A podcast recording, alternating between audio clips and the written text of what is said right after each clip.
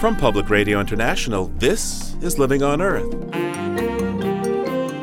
I'm Steve Curwood. Young people win a landmark judgment in Colombia's highest court. The Amazon has the same basic rights as people that the government must respect and protect. For too long, we've seen nature as merely a, a, basket of commodities or natural resources for human beings' use and exploitation.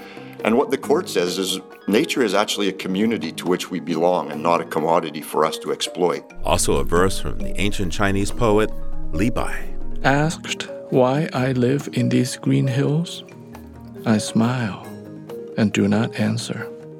My heart is naturally calm.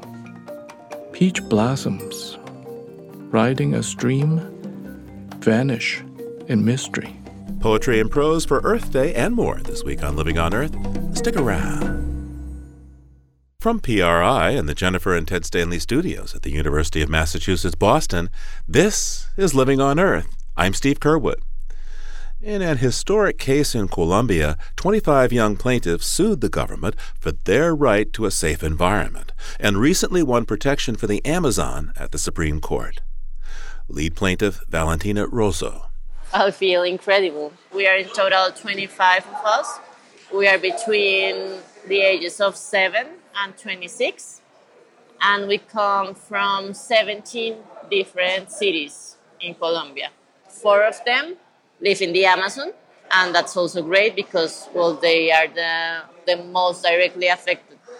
Uh, so it's, it's important because we can show that we as young people, and especially for example, that is seven years old, he doesn't have to be a president or a minister to make a change and to be listened. So you don't have to have power to to create something big. The case is part of a growing global movement where young people are challenging governments to combat climate change and protect future generations. The Supreme Court granted the Colombian portion of the Amazon tropical forest the status of personhood, so the forest now has rights under the law. Lawyer David Boyd joins us. He teaches at the University of British Columbia and is author of The Rights of Nature. Welcome back to Living on Earth, David. Well, it is absolutely delightful to be back with you, Steve. Talk to me about this ruling by the Colombian Supreme Court of Justice. Um, what exactly does it say and what does it entail in brief? Well, this is an extraordinary ruling by Colombia's Supreme Court in a case that was brought on behalf of 25 Colombian children by a human rights organization called Dejusticia.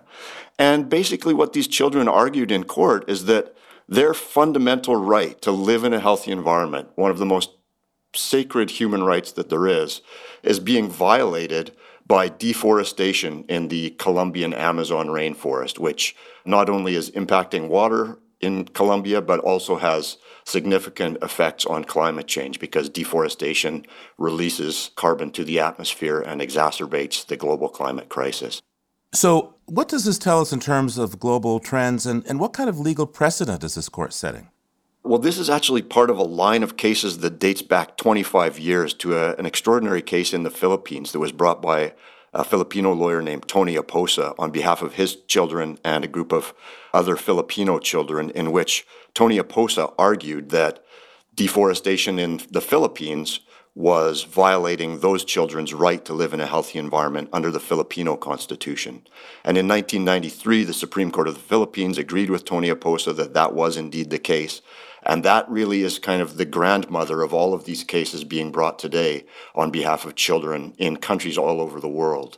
So this Colombian case is the latest, but it's also the first in the world where a court has really tackled this issue of deforestation and made the connection between deforestation and climate change. Now, what's the main argument of these young plaintiffs?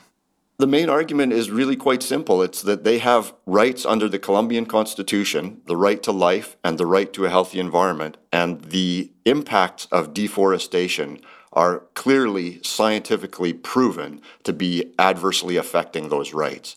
David, now what about this aspect of the decision that grants nature personhood?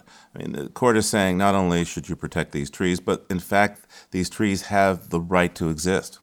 Yeah, well, this is another fascinating part of the court's decision. The court really uh, goes into great detail talking about how it's absolutely vital for the government not only to stop deforestation, but for society more broadly to reevaluate and reorient our relationship with the natural world. For too long, we've seen nature as merely a, a, basket of commodities or natural resources for human beings' use and exploitation. And what the court says is nature is actually a community to which we belong and not a commodity for us to exploit. And in recognizing that the Amazon rainforest has the legal rights of a person, what that does is that shifts our relationship with nature in a profound way and says we have really sacred legal obligations to protect and restore the Amazon rainforest. And, and those responsibilities fall upon the shoulders of the President of Colombia, the Ministry of Environment, the Ministry of Agriculture, and the people of Colombia. Uh, under the law in America, corporations are treated as persons in the court system. What's the effect on these natural systems of giving them personhood?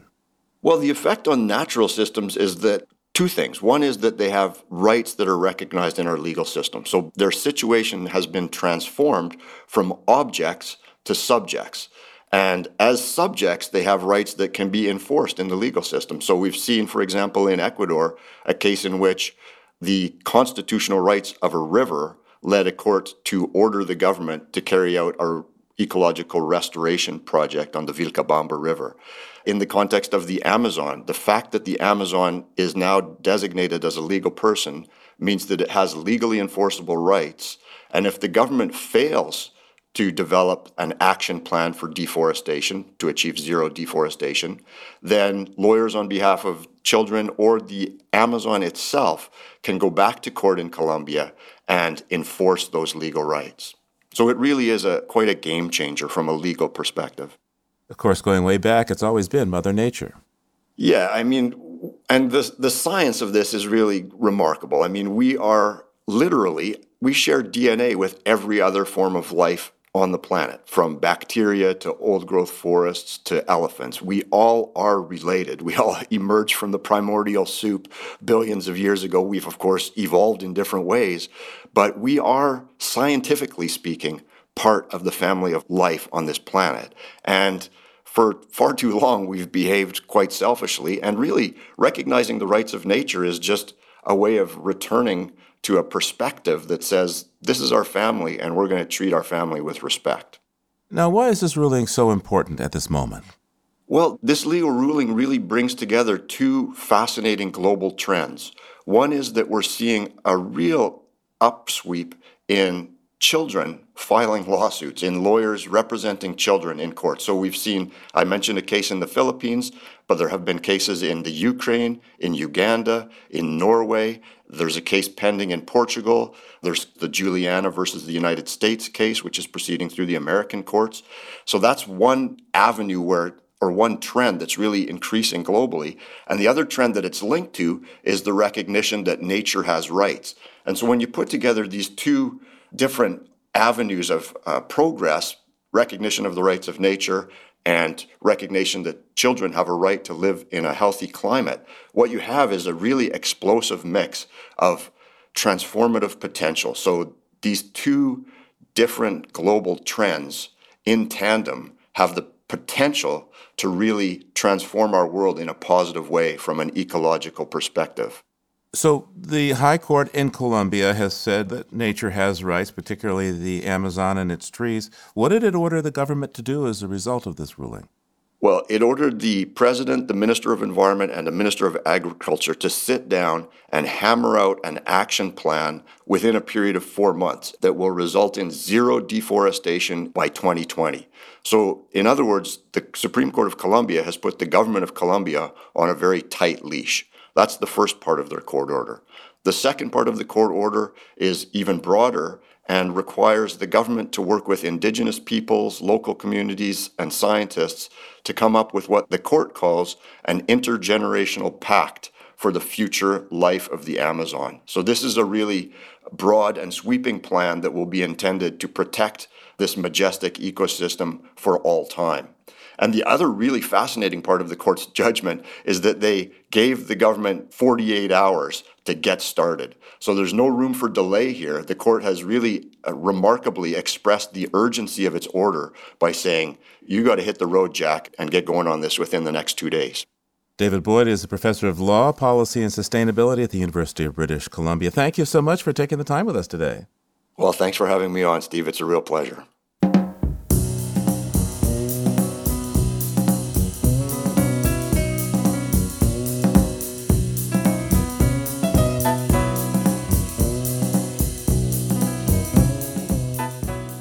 Two score and eight years ago, some 20 million people showed up to say no to the way humans were treating our planet, and Earth Day began. Eagles were in trouble, rivers were on fire, and the dirty air choked folks from New York to Los Angeles. Some things have improved, but much is still terribly wrong.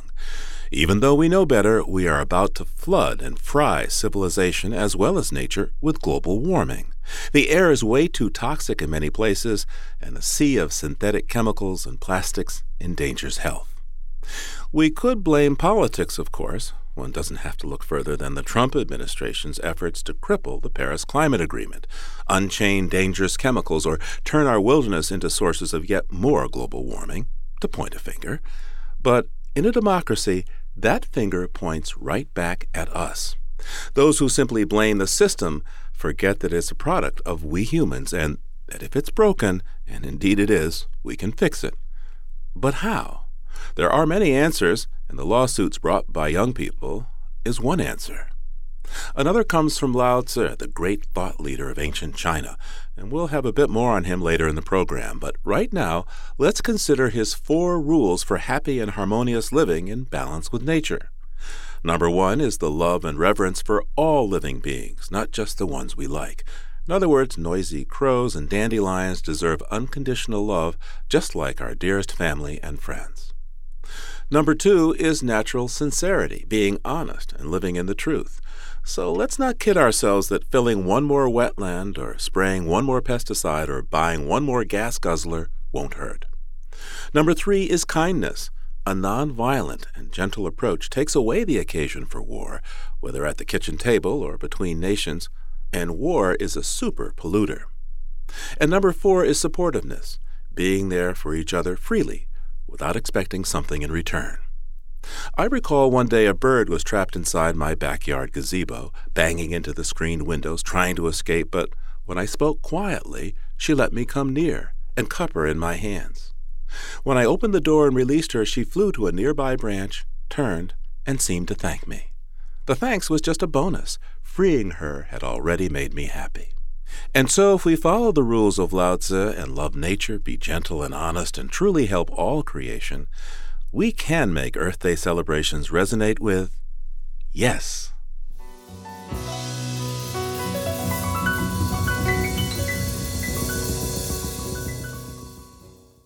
If you like what you hear on Living on Earth, please join us with a gift of $5 or more. Just go to loe.org and click on Donate at the top of the page. And thank you.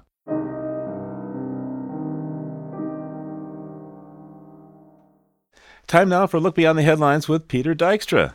Peter's with Environmental Health News. That's ehn.org and dailyclimate.org. On the line now from Atlanta, Georgia, where it is warm and sunny, I imagine, Peter. Uh, yes, it is. And how you doing, Steve? The um, Secretary of Interior, Ryan Zinke, is undergoing what the New Yorker magazine has called a fire sale of public lands. Oh, so how do you have a fire sale with land? You give them away cheap and you give them away to your friends. The friends of uh, the current administration would appear to be the fossil fuel industry and perhaps the mining industry. Uh, Secretary Zinke has set a large lease sale for Alaska for the oil and gas industry. Only 1% of those leases uh, have been sold.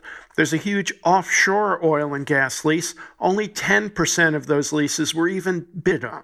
So, what's the problem? Why does he have to sell this at cut rate? We're not sure, but the reason that the uh, fossil fuel industry may not be buying in is that gasoline at the pump or oil by the barrel are still pretty cheap and pretty abundant. So the uh, the oil and gas industry doesn't have to start new projects. They don't have to start projects like offshore drilling that, by their nature, cost more than the industry would make off them. And of course, Mr. Zinke will stay away from the sensitive areas then if it's hard to sell this stuff. Uh, the sensitive areas, you mean like the national monuments that have been set up? Uh, Bears Ears and Grand Staircase Escalante in Utah.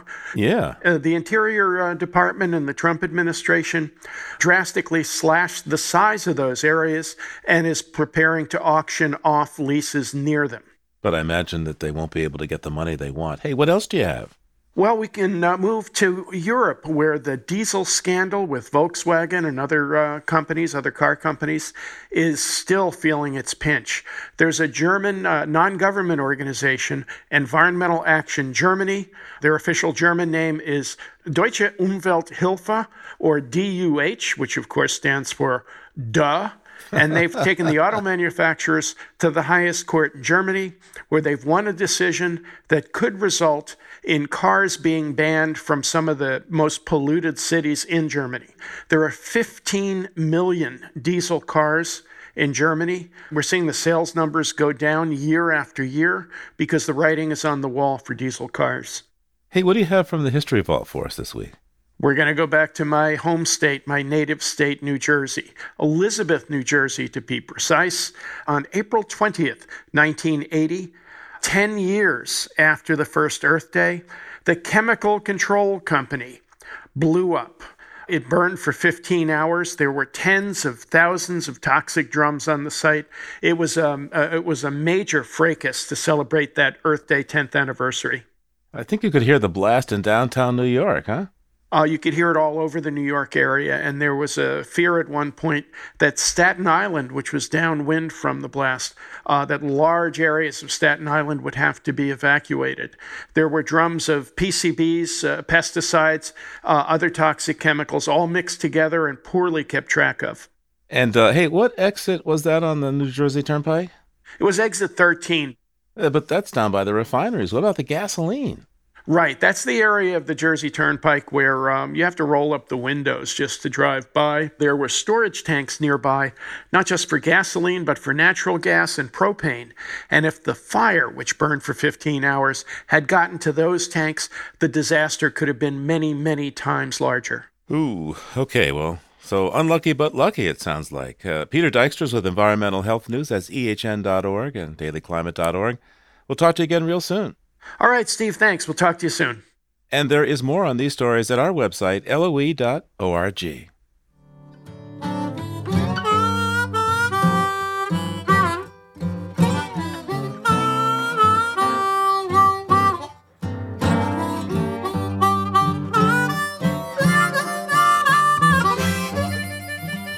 This week, in honor of Earth Day, April 22nd, and to mark Poetry Month, we revisit a favorite spot in the Living on Earth Orion magazine series, The Place Where You Live. Orion invites readers to capture their home or favorite place and submit their essays to their website, and we give them a voice.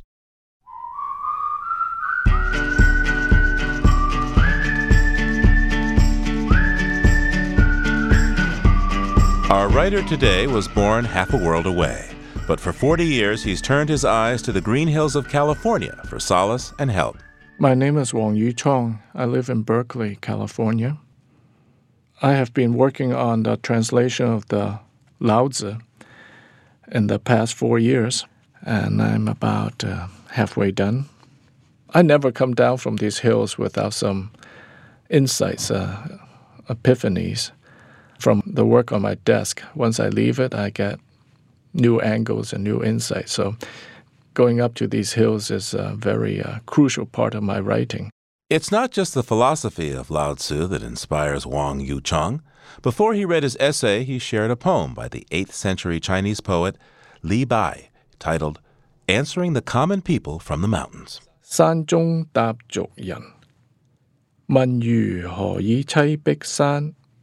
笑而不答心自闲。 桃花流水妙言去，别有天地非人间. Asked why I live in these green hills, I smile and do not answer. My heart is naturally calm. Peach blossoms, riding a stream, vanish in mystery. Another world, not the human realm.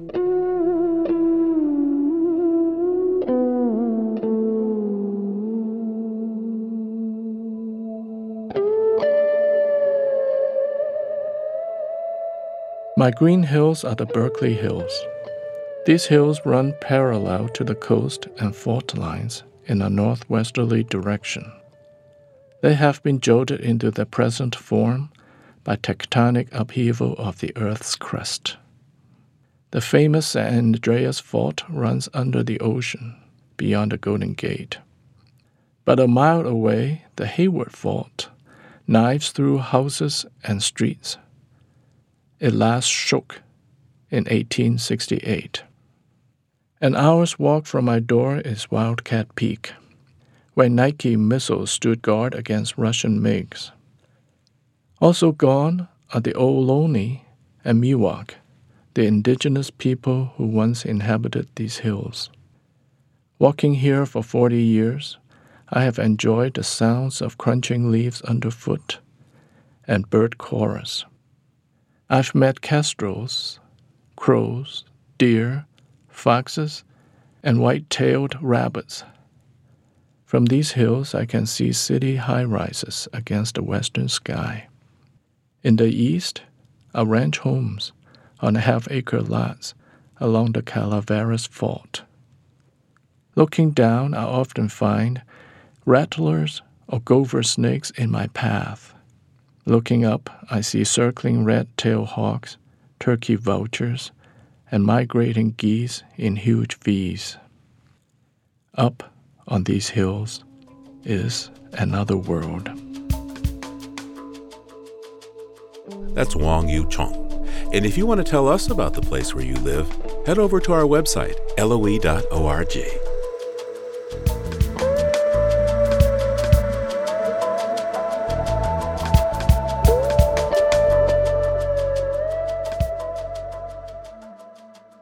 Many environmental activists join rallies or marches, sign petitions, and lobby legislators, but some feel the need for more drastic steps. On the morning of October 11, 2016, five activists halted the flow of crude oil through five different pipelines along the U.S. Canada border from Washington state to Minnesota.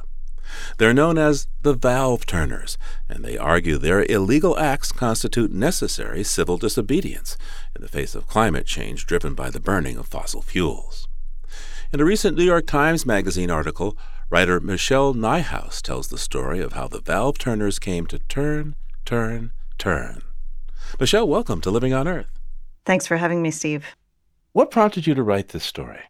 Well, I've been interested in radical environmental activists for a long time, not because I necessarily condone or agree with their actions, but because they are so unusual in that for them, environmental issues are an urgent priority. And as someone who's written about environmental issues for a long time, I know just how unusual that is. Even most of us who care about environmental issues tend to put them aside when something we see as more urgent, more pressing, comes into our lives.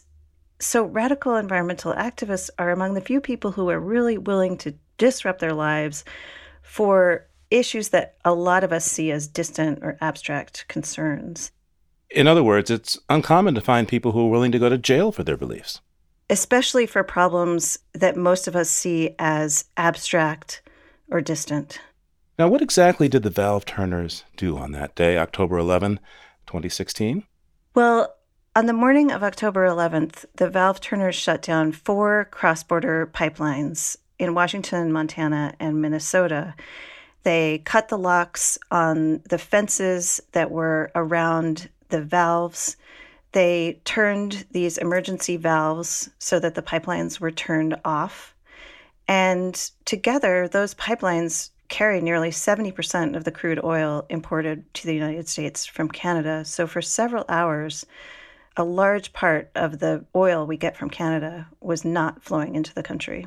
So, what were they trying to accomplish? I mean, just for a few hours, obviously, they shut down those pipelines. It uh, didn't exactly stop that importation of oil from Canada. Right. And It was to a large extent a symbolic action, and I think they would all say that. Michael Foster, who was the main character in my story, said that he really got some visceral satisfaction from stopping what he would call poison from being emitted into the atmosphere. He would say, you know, look, I've done so much work against climate change, but have I really stopped any carbon emissions? No, this is the first time I've done that. But strategically, I think what they were up to is they wanted to wake up people who were sympathetic but complacent. And then they also wanted to point a finger at the fossil fuel companies, who are really the largest emitters of greenhouse gases on the planet. So, how would you characterize the uh, valve turners? They're unlike the typical radical activist in that they're a bit older. The youngest member of the group is 50. Most of them are churchgoers. Um, as I say in the story, most of them wear sensible shoes. They are all white. Several of them are grandparents. None of them is truly poor. Some of them are voluntarily poor, but they are all fairly comfortable economically.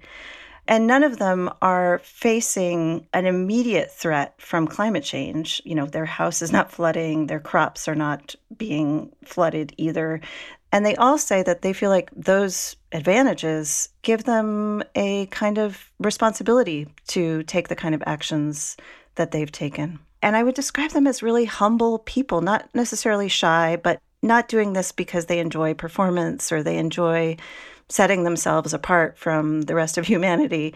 Even the jurors I talked to who were very, very critical of what the valve turners had done recognized that their convictions were genuine and that they were truly motivated by their convictions. I imagine there was more than one graduate degree among them. Yes, they're all college educated, and a couple of them have studied divinity. Let's talk first about Michael Foster. That's the man you focus on in your article. Who is he, and what motivated him to shut down this part of the Keystone Pipeline? Well, Michael Foster is a, a, fascinating person. He was born in Houston, Texas. He was raised by his grandparents. His grandfather worked for the Shell oil refinery. And Michael grew up supporting the development of fossil fuels, as most people in Texas did at the time. And as he grew older, he became an environmentalist and he grew aware of the problem of climate change. And as he describes it, he kept hearing about it and kept thinking someone would fix it, and no one fixed it. He became trained as a climate change communicator by Al Gore. He gave lots of presentations to school groups. He did lots of what you would call conventional activism, and he just became more and more frustrated that no one was treating climate change as the emergency he felt it was. His kids are a huge motivation for what he's done. And as he saw it, his opportunities for doing something to benefit them, to stabilize the climate for them, were running out. Michelle, briefly, who are the other four Valve Turner activists? The other four are Ken Ward, who gained some notoriety in environmental circles a few years ago for a similar action he carried out on the East Coast. He put a lobster boat in the way of a coal freighter on the coast of Massachusetts. There's Emily Johnston, who is a poet and writer who lives in Seattle and a longtime environmental activist. Annette Klapstein, who was an attorney for the Puyallup tribe in Washington for many years and is now more or less a full time activist. And then Leonard Higgins, who is a retired state employee in Oregon and a very dedicated Unitarian. A lot of his activism comes from his faith. To what extent did the authorities view this as a widespread conspiracy and move forward with some pretty tough laws that are aimed at terrorists? Yeah, Michael and his co defendant were charged with conspiracy, which was a surprise because his co defendant was merely filming the events. And so North Dakota took a hard line, as hard a line as possible against these activists. That was not the case in Washington state. So it varies state by state. The outcomes, of course, vary judge by judge and jury by jury. And the range of opinions that I found in interviewing jury members was really wide ranging. In your mind, what separates the valve turners from radical activist groups like Earth First and the Earth Liberation Front? Well, back in the 80s and 90s and even the early 2000s, groups like Earth First and the Earth Liberation Front were sabotaging science labs. They burned a ski lodge in Colorado. And they did that all anonymously. They would carry out an action in the middle of the night and run away. And that allowed opponents of the environmental movement to say, all these environmentalists are terrorists. We really have to be concerned about this movement. it's out to hurt people, it's out to cause damage. And so I think the valve turners would distinguish themselves from those groups in several ways. They would say, well, we're committed to nonviolence. They knew they were going to cause minor property damage, but they did not want to cause major property damage. And perhaps just as importantly, we're going to commit these actions and then we're going to wait to be arrested and we're going to show up in court and we're going to explain why we did that. They see that explanation of their motivations as just as important as what they did with bolt cutters at the Keystone Pipeline. Now, when Ken Ward came to trial in, in Massachusetts, and famously the local district attorney said, you know what, we shouldn't prosecute this person. So it actually never was a full trial. Mm-hmm. But in the discussions was the concept of the necessity defense. That is, sometimes people have to break the official law in order to obey a, a more important situation or a higher law. To what extent did the valve turners use this as a defense in their trials? Well, the necessity defense was a large part and still is a large part of their strategy and the necessity defense has been invoked by activists before them, by anti nuke activists, by anti abortion activists, all of whom argue that, look, under the necessity defense, we are allowed to commit crimes to avert a clear and present danger if we have no legal alternative. And that's generally understood to mean, you know, you're allowed to break into a house if it's burning down and you want to save the people inside. And they are saying the necessity defense should be expanded to include these global threats. And we have, they would say, look, we've tried every legal strategy we can think of, and they haven't worked. And we see this as an emergency, and time is running out, so we had to act. That defense has been rejected in three of the trials, three of the Valve Turners trials, and it is still being considered in the fourth. So it's rarely admitted by judges, but activists feel that continuing to present the necessity defense is something that allows them to tell their story in a public forum. Michelle Nijhuis is a writer for the New York Times Magazine. Thanks for taking the time with us today, Michelle. Thank you, Steve.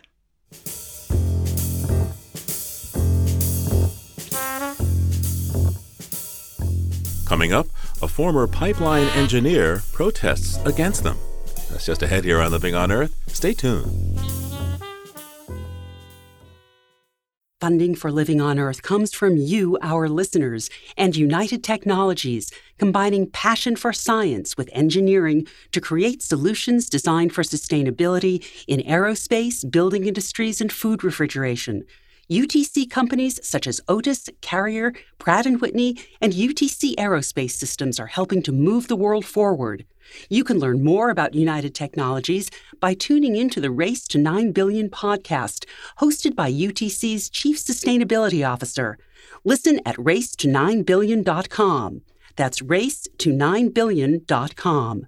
This is PRI, Public Radio International. It's Living on Earth. I'm Steve Curwood. There's opposition to oil sands pipelines north of the border as well. Activists in British Columbia are trying to stop Kinder Morgan's Trans Mountain Expansion project, which would nearly triple the flow of oil sands crude from Alberta to the port at Vancouver, Canada. The protesters say the project endangers the climate, and members of First Nations are contesting the pipeline in court because half of it crosses their unceded territory. They say a spill could be disastrous for the local environment that they depend on for traditional foods and medicines. Some 200 protesters have been arrested at the gate of Kinder Morgan's Burnaby terminal near Vancouver. The arrests were mostly peaceful.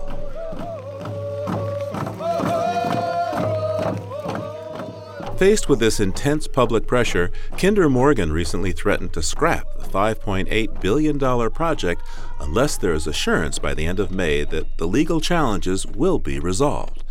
Canadian Prime Minister Justin Trudeau is vowing federal cash and more. that we are actively pursuing legislative options that will assert plus reinforce the Government of Canada's jurisdiction in this matter, which we know we clearly have.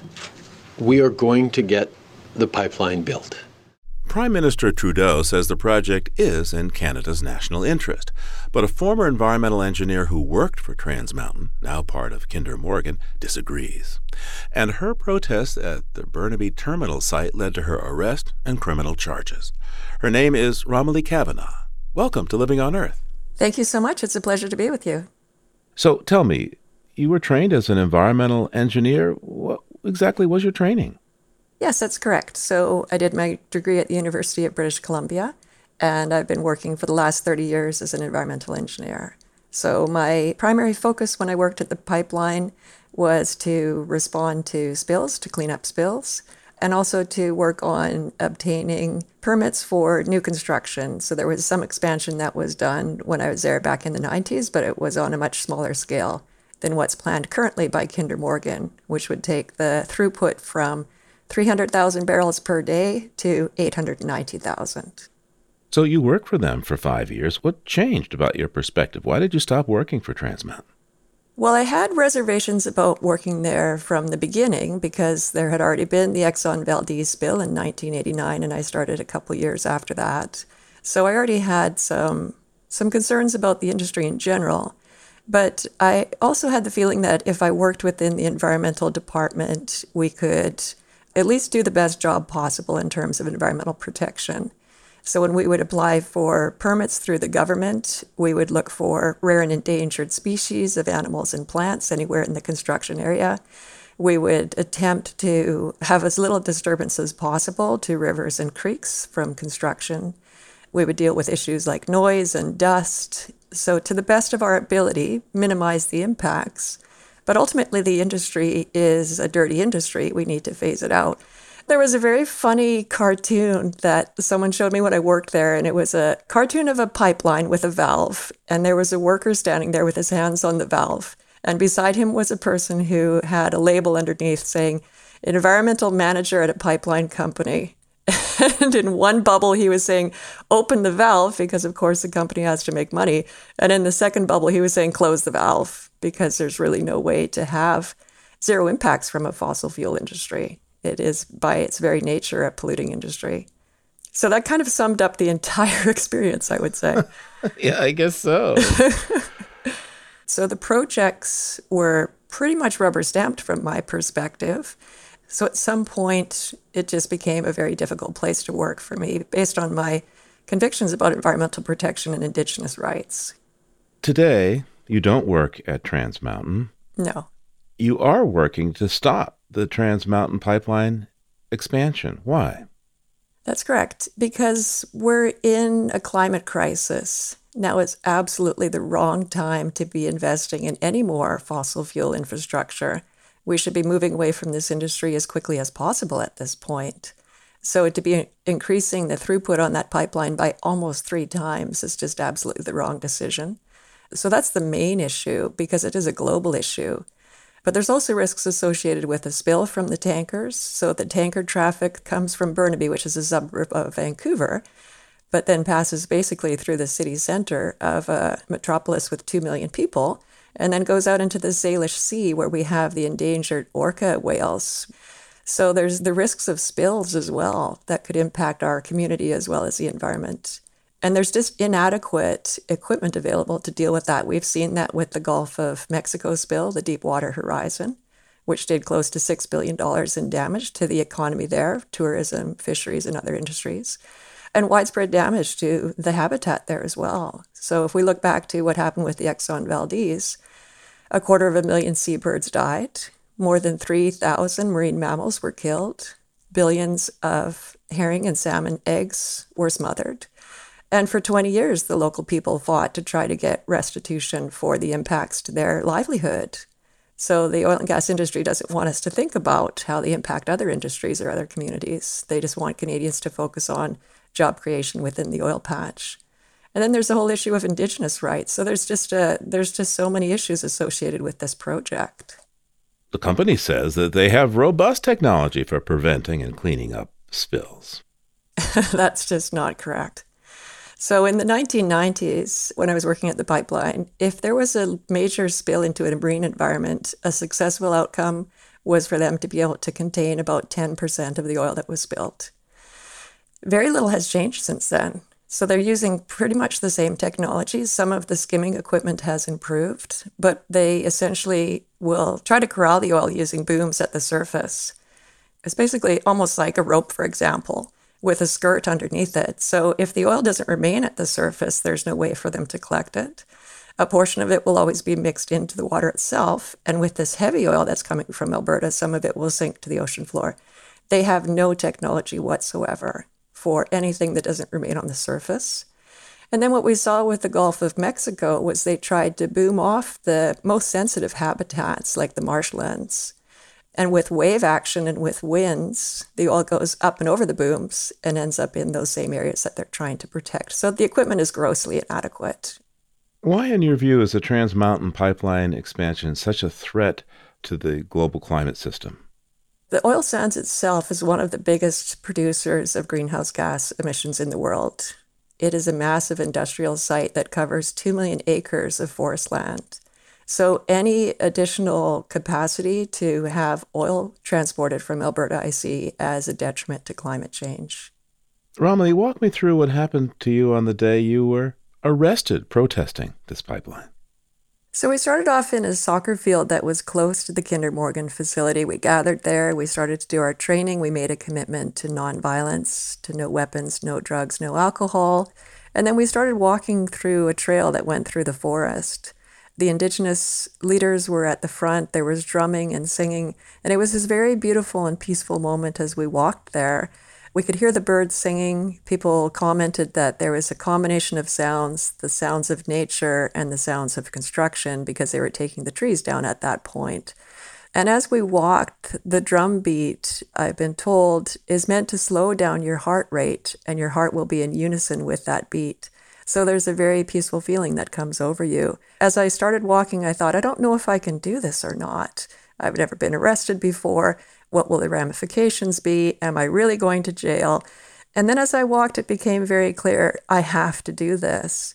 And so at that point, if I had any doubt about getting arrested, if it was really the right thing to do, all the fears about that went away. So the first group went up to the gate and they used the zip ties to attach themselves to the gate. And then once the police arrived, they read out the court injunction, letting people know exactly what it said and gave them 10 minutes to decide if they wanted to remain. So at this point, you're one of those people who hasn't tied herself to the gate, but uh, you're just standing there. That's right. So we went up in groups. There were six people to start with. They were arrested. And when that happened, a line of police stood in front of the gate so that we couldn't get through. So the organizers had said, cross your hands across your chest, turn your body sideways to the police, and try to walk in between the gaps. But say to them, We're passing you, we're just trying to get to the gate. And the police said, You are not passing. so at that point, we were told to just sit down. We certainly don't want to get into, into any kind of a scuffle with the police. So we sat in a row in front of them, and one by one, they came and arrested each person. And so they arrest you and then they take you where? They took us to uh, a temporary processing area. So they had tables and chairs set up on a trail beside the property. It was interesting because the officer who arrested me, I said, Well, my mom is going to freak out when she sees me on the news because there was quite a bit of media there the day that I was there. And I said, She thinks I'm at work, so I think she's going to be quite surprised. And he said to me, At least you stood up for what you believed in which I thought was really wonderful because not all of the police there are in support of this project, but they are doing their job and they're required to be there. So I thought that was an interesting moment. So, if you were to explain this to, say, a young person who doesn't really understand how governments and companies and all this work, how would you explain what you did that day and how you feel about it? Well, the reason that I decided to get arrested is because I've seen over and over again that our government is making the wrong choices for the planet and for the people. And when I was younger, I really trusted them naively. In fact, when I worked at the pipeline company, I'd started to hear about climate change. It wasn't very well known at that time, certainly amongst people in the public. And I really felt the government will take care of it. because it's in the best interest of the people and in the best interest of the planet. And isn't that their job? And then decades went by where nothing was happening. And it became more and more clear. It's been 30 years now since the United Nations set up the International Panel on Climate Change. There's 30 years of very hard scientific data backed up by the vast majority of climate scientists around the world. There's consensus on this issue. But the industry did a really good job of muddying the waters, delaying action. They use the same tactics that the tobacco industry used to try to delay action related to cancer being caused by smoking. So as I saw that, and each year was passing, more and more poor decisions were being made by the government, like the approval of this project. And I thought, this is ridiculous. If we want change, we have to stand up in a peaceful way and with knowledge and with commitment. And what's beautiful about this movement is it's bringing people together from lots of other movements as well. There's a representative there from Black Lives Matters. There's people there who are transgender. There's people there in wheelchairs and with walkers of all races and all of all ages. There's youth and there's seniors. There was an elderly woman sitting on her walker, the little chair that the walker has, knitting with about 20 police around her. You know, so these are peaceful, concerned, passionate people, and it's wonderful to see that this movement is growing and that is very inclusive. So, yeah, I just realized at that point that it's naive to sit around waiting for the government to do the right thing. If we want the right thing to happen, we need to make it happen. Back at the Paris climate meetings, I saw Prime Minister Justin Trudeau enthusiastically embracing the process and the accord and committed to curbing Canada's greenhouse gas emissions. How do those affirmations uh, strike you in view of his approval of this uh, Trans Mountain pipeline to move the tar sands to market? Well, it just doesn't ring true at all. We were very disappointed in Canada with what has proceeded since that time. So, in the past, we had Prime Minister Stephen Harper, who was from Alberta. He was very pro oil and gas. We had no expectation that he would take any action on climate change. But then, when Trudeau was elected, the people who are concerned about these issues had a sigh of relief and thought, okay, now we're on the right track. So, he said many beautiful things in Paris. But you can't have that and continue to expand the oil sands. It doesn't make any sense. We have one of the highest per capita greenhouse gas emissions in the world because of the oil sands, because it's such a huge emitter. And I'm not anti industry, and I'm certainly not anti jobs. And what I believe is those people as well don't really have a future. This is a dying industry whether it dies in the next 5, 10, or 20 years, or if we burn every last drop of oil on this planet and really destroy the climate, it will end. It's not a renewable resource. So, where is the plan for them to move forward to transition over to the clean energy economy? Well, Romilly, large multinational corporations can be pretty tough to deal with. You and your fellow protesters are up against big company and the approval of the prime minister. How hopeful do you feel about the the ability for you and your colleagues to make a difference? Well, that's a really good question. It does seem very much like a David and Goliath kind of a struggle, but I am very hopeful because we've seen other projects in Canada canceled, like the Northern Gateway project, which would have gone through northern BC and would have had a similar impact as what we're seeing now with the Kinder Morgan project. So there's several court cases that are still pending. The Indigenous communities in BC have unceded territory, which means that their territory was never signed over to the English government when the colonialists came here. So the pipeline would be going across unceded territory. But the group that's leading this protest is the Tsleil-Waututh Nation, which is just across the water from where the tanker loading facility would be. And they rely on the fish and the shellfish and a clean environment for their survival. So they're very concerned about protecting the land and the water which to them is not just a source of sustenance, but it's sacred. So they have a right to protect their land and their water. And the provincial government has also started a court case against the federal government to say that they're concerned about what will happen with the heavy oil if there is a marine spill. There's been inadequate science, inadequate amount of research to determine what the fate would be of that oil. So there are multiple things that could happen to shut this project down.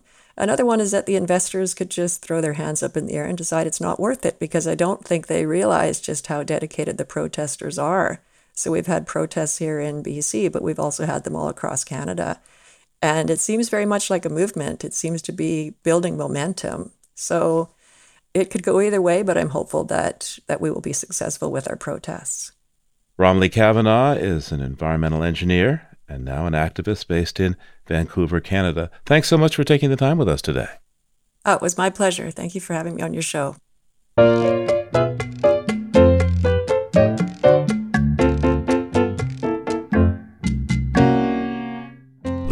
Is produced by the World Media Foundation. Our crew includes Naomi Arenberg, Bobby Bascomb, Savannah Christensen, Jenni Doering, Jamie Kaiser, Hannah Loss, Don Lyman, Helen Palmer, Ainsley O'Neill, Adelaide Chen, and Yolanda Omari. Jake Rego engineered our show with help from John Gesso. Allison Lirish composed our themes. You can hear us anytime at LOE.org and like us, please, on our Facebook page, PRI's Living on Earth, and we tweet from at Living on Earth. I'm Steve Curwood. Thanks for listening.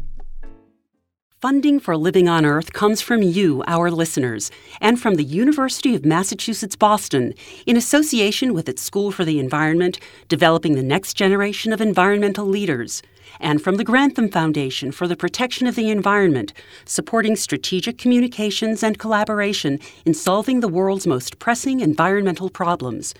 Support also comes from the Energy Foundation serving the public interest by helping to build a strong, clean energy economy. From Gilman Ordway and from Solar City, America's solar power provider. Solar City is dedicated to revolutionizing the way energy is delivered by giving customers a renewable alternative to fossil fuels. Information at 888 997 1703. That's 888 997 1703. PRI, Public Radio International.